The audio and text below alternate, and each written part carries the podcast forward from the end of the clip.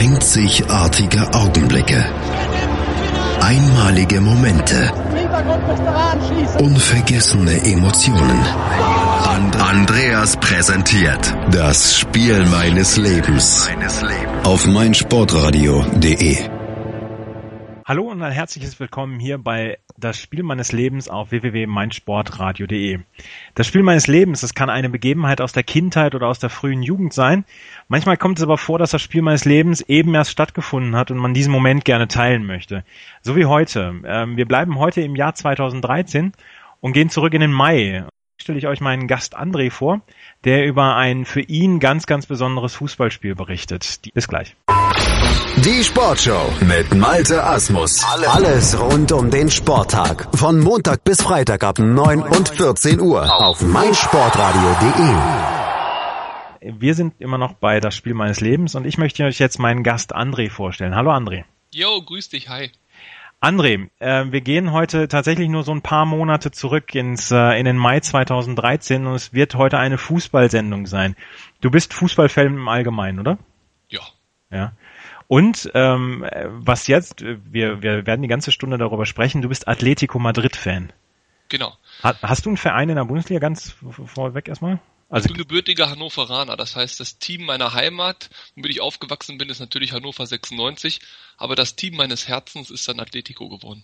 Wie bist du denn zu Atletico Madrid gekommen? Weil ich meine, das ist ja nicht die erste Wahl, die man in Spanien hat. Äh, wenn man, wenn man mit Leuten spricht, die über Fußball reden oder über spanischen Fußball redet, reden, haben halt immer alle Barcelona und, und Real Madrid, aber ähm, du bist der Erste, mit dem ich jetzt spreche, der wirklich Atletico Madrid als seinen Lieblingsverein angibt. Wie ist das dazu gekommen? Du hast recht, es ist bei den meisten nicht die erste Wahl, aber was auf jeden Fall der Fall ist, ist, ist es bei jedem die erste Frage an mich. Ja. Und ähm, ja, es scheint wirklich was Besonderes zu sein. Das äh, nehme ich immer wieder. Ein bisschen Ungläubigkeit, so wie du es gesagt hast. Real und Barca sind die Bekannten. Nur leider ging es mir ganz genauso. Ich bin im Jahr äh, 2002, als die WM in Südkorea war, habe ich in einem Online-Fußballmanager mitgespielt und hatte dort äh, Südkorea als Mannschaft bekommen ja. und war damit relativ erfolgreich. Und da das eine Online-Community war, wurde ich daraufhin gebeten, ob ich nicht in Spanien einen Verein übernehmen würde, weil die spanische Liga dort gerade gestartet ist. Mhm. Und ich so, ja klar, super, äh, wen kennst du denn? Barcelona oder Real? Ja, nee, die wären natürlich schon weg. Ähm, es wären noch andere Vereine über, habe ich mir gedacht, ne, andere Vereine kennst du ja nix. Nö, hätte ich jetzt nicht so die Lust, meinte ich dann. Und dann meinte halt der Admin von der Liga damals, komm, du kriegst Atletico Madrid, da spielen so großartige Spieler wie Fernando Torres, Albertini, Burgos, kannte ich alle nicht. Ja. Kannte ich alle nicht. Und dann habe ich mich äh, hingesetzt und mich ein bisschen äh, ja, reingefuchst, reingelesen. Und das war noch zu einer Zeit, 2002, als es keinerlei deutsche Informationen über diesen Verein gab. Äh, nicht so wie heute im Internet. Und ja, irgendwann, nach drei Stunden kam meine Mutter, pochte an die Tür und meinte, was denn das solle. Und erst da habe ich gemerkt, dass seit drei Stunden unaufhörlich die Atletico-Hymne immer wieder auf Repeat All lief. Ja. Und das war meine erste Begegnung. Und dann, ich nenne das im Spanischen immer der Virus Rochi Blanca. Ja. Also das heißt, ich bin da irgendwie infiziert worden, bin 2003 das erste Mal nach Madrid runter und seitdem verfallen.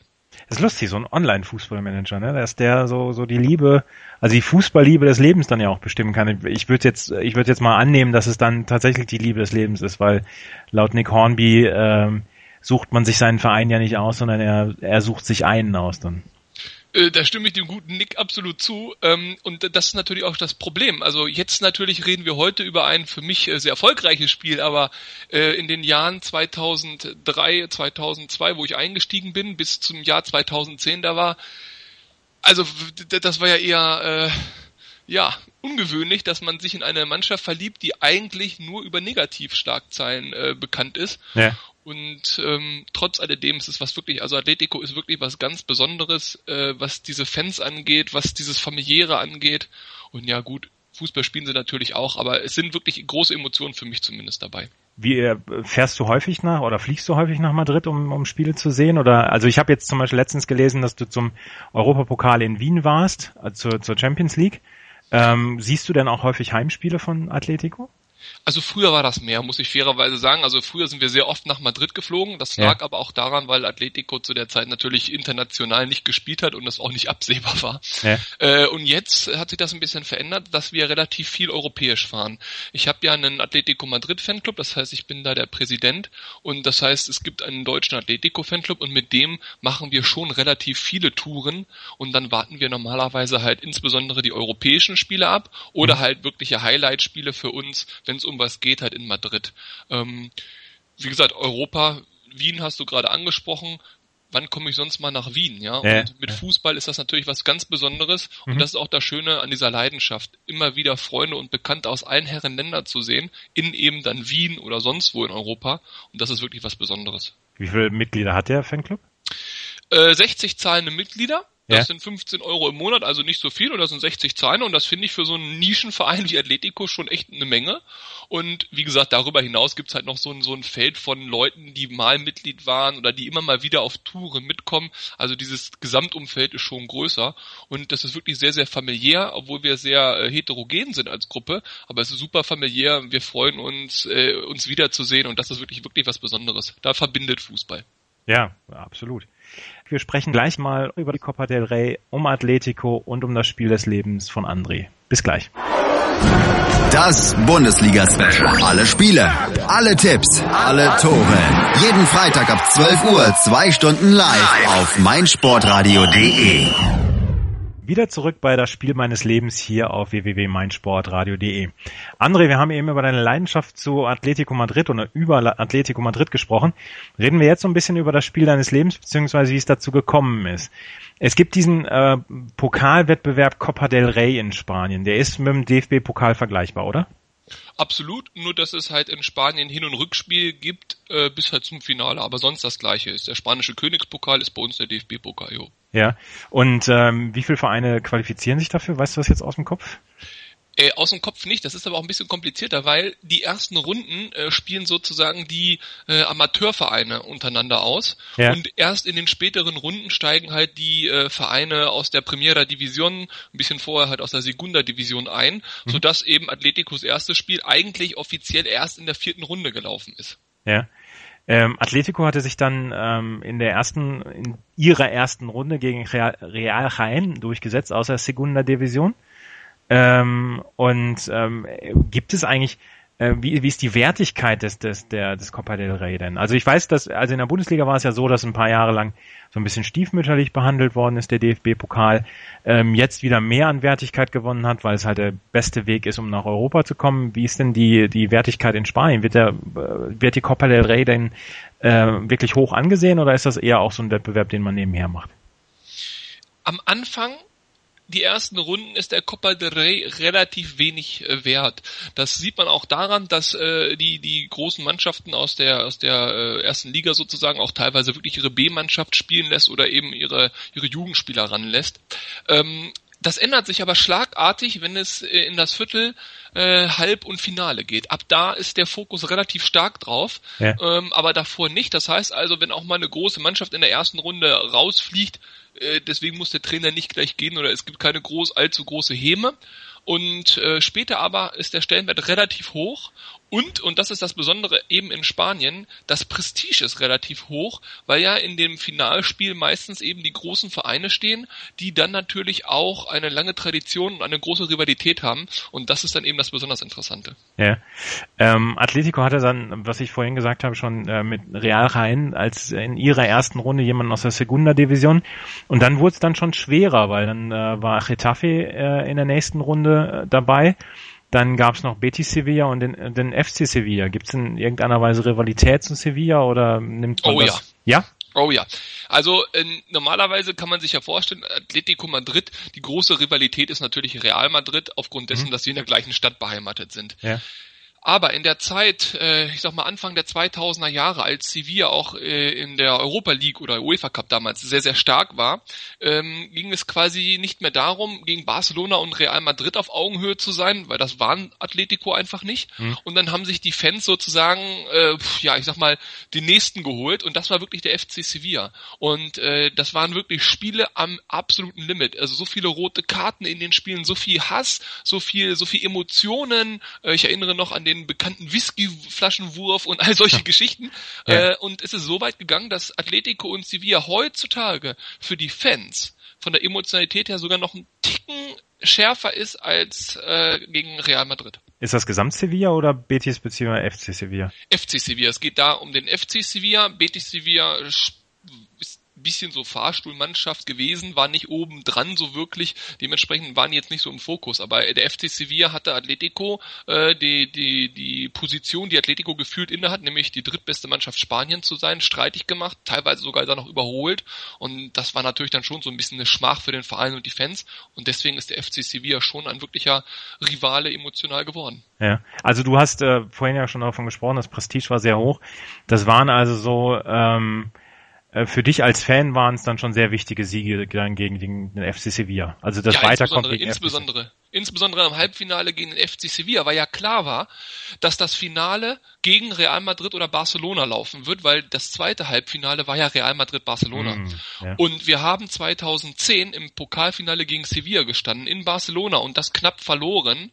Und ähm, daraufhin war dieses Spiel gegen Sevilla so eine Art sportliche Revanche und hat uns das Tor geöffnet, in einem ganz, ganz großen Spiel sozusagen das Finale zu bestreiten. Und so ist es dann ja auch gekommen. Ja. Real Madrid dagegen hatte sich dann gegen Alcoyano, Celta Vigo, Valencia und äh, Barcelona ähm, durchgesetzt. Barcelona gefühlt, glaube ich, in dem Jahr 25 Klassikos gab es da in dem Jahr. Ähm, man hat jetzt so ein bisschen schon das Gefühl, dass es äh, sehr inflationär inzwischen wird mit Barca und, und Real Madrid. Auf jeden Fall gab es dann am 17. Mai das äh, Finale äh, in Bernabeu. Bevor wir uns darüber unterhalten, warum Bernabeu, wo ist das, äh, wird das vorher zugelost, äh, wo das Finale stattfindet oder? Jein. Anders wie in Deutschland, wo ja Berlin als Austragungsort schon vor dem Wettbewerb feststeht, funktioniert das in Spanien so, dass bis zum Halbfinale gewartet wird, um zu entscheiden, wo das Finale stattfindet. Da es darum geht, dass keine Mannschaft einen Heimvorteil haben soll. Ja. ja. Ähm, in diesem Fall aber, weil klar wurde, Real gegen Atletico im Finale, hat man gesagt, weil dieser Andrang, diese, diese die Massen, die dieses Spiel sehen wollten, so groß war, dass gab es im Prinzip nur zwei Möglichkeiten. Das Camp Nou in Barcelona oder mhm. eben das äh, Santiago Bernabeo. Und beide haben sich darauf geeinigt, es im Bernabeo zu machen, auch wenn es dann eine Art Heimvorteil für Real geben würde. Und das hat der Verband zugestimmt oder dem hat der Verband zugestimmt und daraufhin ist das Spiel in Madrid gelaufen. War im Übrigen auch nicht das erste Mal. Also das ist schon öfter vorgekommen, auch das Finale Real Atletico im Bernabeu. Ja. Und genau über dieses Finale und über ein unfassbares Fußballspiel sprechen wir gleich. Und äh, ein Spiel, was ähm, keinen Fußballfan, also was kein Fußballfan wirklich vergisst und Atletico-Fans dann wohl äh, umso weniger noch. Bis gleich. Ja, hallo, hier ist Jörg Sievers von Hannover 96 und ihr hört meinsportradio.de. Hören, was andere denken auf meinsportradio.de. Ich bin hier immer noch mit dem André und wir reden über äh, das Spiel seines Lebens im Finale der Copa del Rey 2013. Ähm, André, das Spiel fand am 17. Mai 2013 statt, ähm, direkt nach der Saison. Es wurde sogar verschoben, dieses Finale, wegen des Eurovision Song Contests. Ähm, wie hast du das Spiel? Warst du in Madrid oder warst du vor Ort oder wo hast du das Spiel gesehen? Ja, sicher. Also ich bin natürlich, als das Finale klar war, direkt zack ran gebucht, hingeflogen, Karten besorgt. Wir bekommen über den äh, Verein natürlich Karten, weil wir da ein sehr gutes Standing haben. Und wir waren dort mit äh, ja äh, fast 25 äh, Leuten aus äh, Deutschland beziehungsweise aus unserem äh, Fanclub-Umfeld. Und wir sind natürlich auch schon einen Tag vorher angereist, um diesen Tag dann wirklich äh, gebührend zu begegnen. Und ja, es war einfach äh, der Wahnsinn. Wie ist das denn in Madrid? Äh, wie ist denn die, die Verteilung der Fans? Also ich weiß zum Beispiel, war, dieses Jahr war ich bei Manchester City gegen Manchester United. Ich war vor Ort, nicht im Stadion, aber ich war vor Ort. Die ganze Stadt voller City-Fans, weil äh, da heißt es, in der Stadt sind es die City-Fans, außerhalb der Stadt sind es die United-Fans. Wie ist es denn da in Madrid? Also es ist so, dass du in jedem touristischen Laden immer die äh, Cristiano Ronaldo Trikots siehst, dass du die Real Madrid Trikots siehst. Zum Beispiel gibt's im Sol, das ist der zentrale Platz von Madrid, einen riesen Sportladen. Es ist immer Cristiano Ronaldo da. Mhm. Und das und genau das sind eben diese Kleinigkeiten, die das Leben dann so schön machen. Ich will das Ergebnis jetzt noch nicht vorwegnehmen, aber am nächsten Tag war kein Cristiano Ronaldo Trikot mehr im Schaufenster. Ja. Und man muss sagen, in diesen äh, Anfangsjahren 2000 bis 2010 hat Atletico nichts gewonnen und Real Madrid relativ viel. Äh, man hat schon gemerkt, dass viele Kinder aufgewachsen sind mit eben Real Madrid Trikots, Rucksäcken, T-Shirts mhm. und so weiter und so fort fort. Ähm, das heißt, Atletico hat da ein bisschen an Stellenwert verloren. Ab 2010 mit den Europa League-Titeln gab es da einen kleinen Wandel, sodass man auch äh, junge Atletico-Fans wieder sieht. Aber letztendlich ist es ein bisschen vergleichbar mit München. Äh, ja. Wer aus Madrid kommt, ist oftmals Atletico-Fan. Mhm. Atletico steht auch so ein bisschen für die Arbeiterklasse, wenn es sowas noch gibt. Und Real Madrid ist wirklich halt große, weite Welt, so ähnlich wie FC Bayern. Ja. Ähm, also war es dann das Stadtbild dann bestimmt doch geprägt durch mehr äh, Realfans, oder? Ja, die sieht man ja nicht. Die sieht man dann halt im Stadion, aber im Stadtbild sieht man die relativ wenig. Äh, die, die stolz ihre Farben zeigen, sind dann halt schon die Atletico-Fans und die mussten in den letzten Jahren viel, viel Häme einstecken. Man darf eins nicht vergessen, vor diesem Spiel, ja, hat Atletico gegen Real in einem Pflichtspiel seit über 16 Jahren nicht mehr gewonnen. Also wir haben niemals ein Derby gewonnen äh, äh für, für, für Menschen, die erst 16 sind. Die haben das niemals erlebt, dass Atletico gegen Real gewonnen hat. Und das prägt halt schon. Aber äh, die emotionaleren, die, die mit mehr Passion dabei sind, die, die Sufridores, die Leidenden, das sind wirklich die Atletico-Fans. Ich meine ganz ehrlich, die Real Madrid-Fans, denen war klar, äh, da kommt Atletico, da gewinnen wir sowieso, da müssen wir nichts machen. Und das ist eben auch das Witzige, als wir zum Stadion gefahren sind. Es gibt die beiden Siegesbrunnen, den Neptuno von Atletico und den Cibeles von Real Madrid, wo mhm. ein Titel gefeiert wird. Am Neptunobrunnen war gar nichts. Der Straßenverkehr lief und so weiter. Am Sibedesbrunnen waren schon alles vorbereitet für die großen Feierlichkeiten. Es gab Leuchtwerbung, wo stand ab 23 Uhr äh, gibt es eine sportliche Ver äh, Festveranstaltung hier. Es war schon die Bühne aufgebaut, dass der Kapitän dem den Schal um den äh, um den Sibedesbrunnen legen mhm. konnte. Es war alles vorbereitet, ja. Tja. Ja, Erstens kommt es anders, aber wir müssen erst noch über das Spiel sprechen. ähm, das Spiel, also ich, wo hast du gesessen? War das Oberrang, Bernabeu? Wir saßen direkt, äh, ich habe 160 Euro und zwar das war der normale mm. Preis bezahlt. Wir saßen äh, relativ weit unten. Ja. Äh, das war der zweite Rang sozusagen, äh, direkt hinterm Tor. Also Cristiano Ronaldo äh, hätte uns sicherlich den Ball an den Kopf schießen können. Herrlich. Ähm, es geht dann aber relativ schlecht für Atletico los. Erzähl mal. Also die erste Halbzeit war nicht ganz im Sinne, ähm, also die ersten 20, 25 Minuten waren nicht ganz im Sinne von, von den Atletico-Fans, oder? Es ging los, wie es immer losging. Also gegen Real Madrid bin ich ja schon immer froh, wenn es nach fünf Minuten nicht schon 2-0 steht. Ja? Das habe ich nämlich auch schon oft genug erlebt. Aber das Spiel ging los, Real Madrid spielte wirklich vom Allerfeinsten, hat uns komplett eingeschnürt, bei uns lief überhaupt nichts zusammen. Real Madrid hat Druck gemacht, Druck, Druck, Druck und ist relativ früh, ich glaube in der, äh, weiß nicht, 15 Minuten oder sowas irgendwie in Führung gegangen. Mhm ähm, und hatte danach Chancen ohne Ende. Also wirklich ein, ein Moment gerade, wer, wer, hat Wert getroffen? CR7 natürlich, Cristiano Ronaldo. Natürlich, das, das, das war ja auch ganz klar. Also wenn es natürlich eine, in Anführungszeichen, also ich, ich sage das Wort lieber Rivalität, aber wenn es natürlich eine Hassfigur gibt, dann ja. ist das natürlich Cristiano Ronaldo, das ist ja klar. klar. Und dass der natürlich auch das äh, Tor macht, nun ja, ja. Äh, es, es, kann, es, es lief eigentlich wie immer sozusagen, ja. ja. Und eine Sache war aber anders. Nach dem Treffer von Cristiano Ronaldo hätte man erwarten können, dass Real Madrid weiter Druck macht, weiter Tore schießt und wir dann mit 3-0, 4-0 nach Hause geschickt werden. Mhm. Aber irgendwie haben die es nicht geschafft. Man weiß, also, sie haben das Spiel kontrolliert, sie haben Druck gemacht, sie haben Chancen sich erarbeitet und auf einmal aus dem wirklich aus dem Nichts heraus äh, macht der Diego Costa nach einer tollen Vorarbeit von dem Falcao das 1-1. Wirklich aus dem kompletten Nichts heraus. Und niemand weiß Und warum das 1-1 steht. Niemand weiß warum. Und ich, ich behaupte, ich weiß warum. Ich behaupte es, und zwar der größte Fehler von Real Madrid. Jetzt bin ich nicht derjenige, der Real Madrids Transferpolitik äh, äh erklären muss, aber war, den Iker Casillas, San Iker, äh, nicht aufzustellen. Immer wenn Iker Casillas gegen Atletico Madrid gespielt hat, hat Atletico gewusst, wir können machen, was wir wollen. Wir schießen kein Tor. Dieser Typ ist einfach zu gut. Hm. Gegen Diego Lopez hatten sie wahrscheinlich das Selbstvertrauen zu treffen. Und dieser Schuss, wenn man sich den in der 15. Wiederholung anguckt, wie der an den Fingerspitzen von Diego Lopez vorbei ins Tor geht. Ich glaube bis heute, der Casillas wie auch immer hätte den gehalten. Ja. Aber nein, der Ball war drinne und ab dem Moment brach etwas im Spiel. Atletico bekam auf einmal irgendwoher Mut und Real Madrid, man merkte, wirkte verletzlich. Man, man hatte wirklich im Gefühl, heute geht hier irgendwas. Dann war ja erstmal die Halbzeit. Dann war die Halbzeit. Ähm, Özil scheiterte in der 42. Minute nochmal an, am Pfosten. Ja. Ähm, Riesenchance. Özil spielte damals noch für Real Madrid. In der zweiten Halbzeit, ähm, ich habe mir das Spiel in der Vorbereitung mal angeguckt, was in der zweiten Halbzeit Real Madrid an Chancen liegen gelassen hat. das reicht für eine normale, durchschnittliche deutsche Mannschaft, um ähm, 15 Spiele zu gewinnen. Sage ich jetzt mal übertrieben. Aber mindestens. Und vor allen Dingen, das Witzige ist, es war ein kollektives Gefühl, das kann man nicht äh, beschreiben. Man, man ist in dieser Masse von Atletico-Fans. Ich meine, da waren über 40.000 Atletico-Fans im Stadion. Ja. Ne? Und dieses Gefühl, ab die, als es in der zweiten Halbzeit losging und Real diese vielen Chancen hatten, die haben glaube ich auch noch zweimal den Pfosten getroffen oder so. Es, wir haben gemerkt, die, das wird heute nichts, obwohl die so überragend waren. Wir haben gemerkt, heute ist der Tag.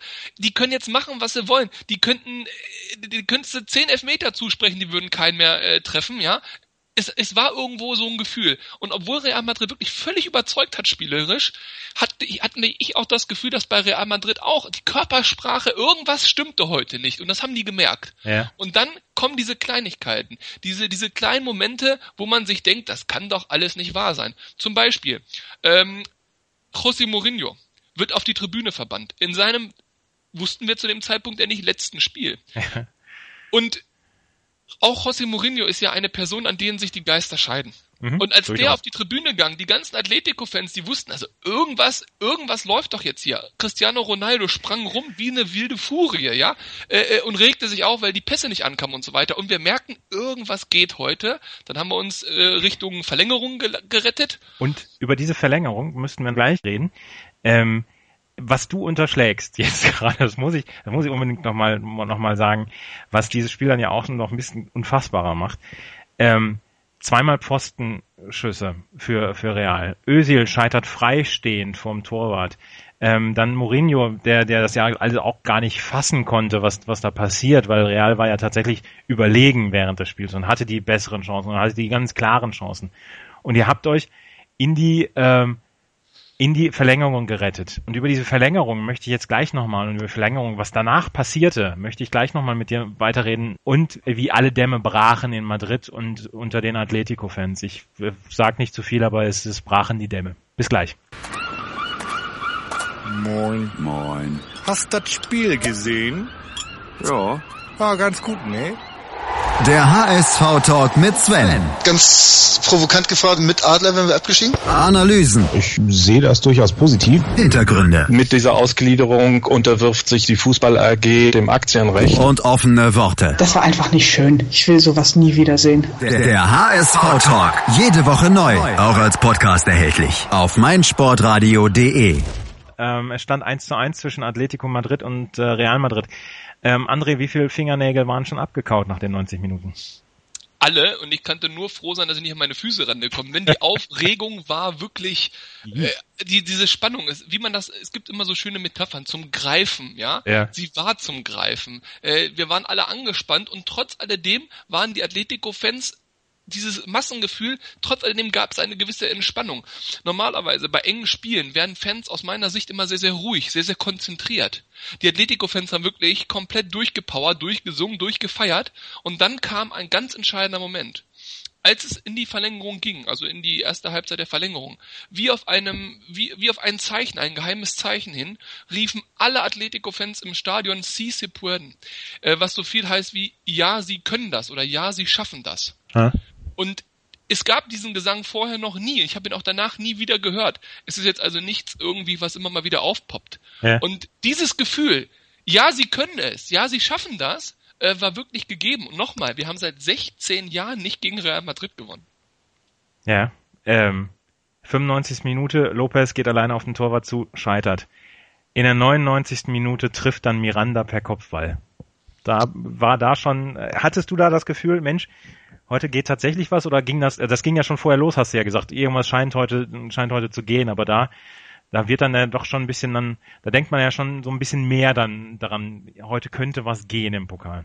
Es sind ja die Kleinigkeiten. Man muss auch sagen, Real Madrid ist eine große Mannschaft.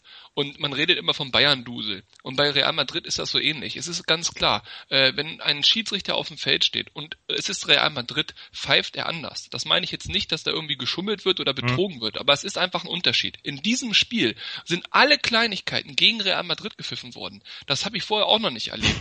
und das hat Real Real Madrid anscheinend auch nicht erlebt. Ich will nicht sagen, dass der Atletico bevorzugt hat, aber es ist einfach so, dass im, im, ich sag mal, im Schnitt schon er sehr freundlich für Atletico gepfiffen hat. Ja. Und dann kam diese Ecke und äh, Miranda macht dieses Tor. Ich sag mal, in einer Standardsituation kann immer mal ein Tor fallen. Da kann man auch spielerisch unterlegen sein.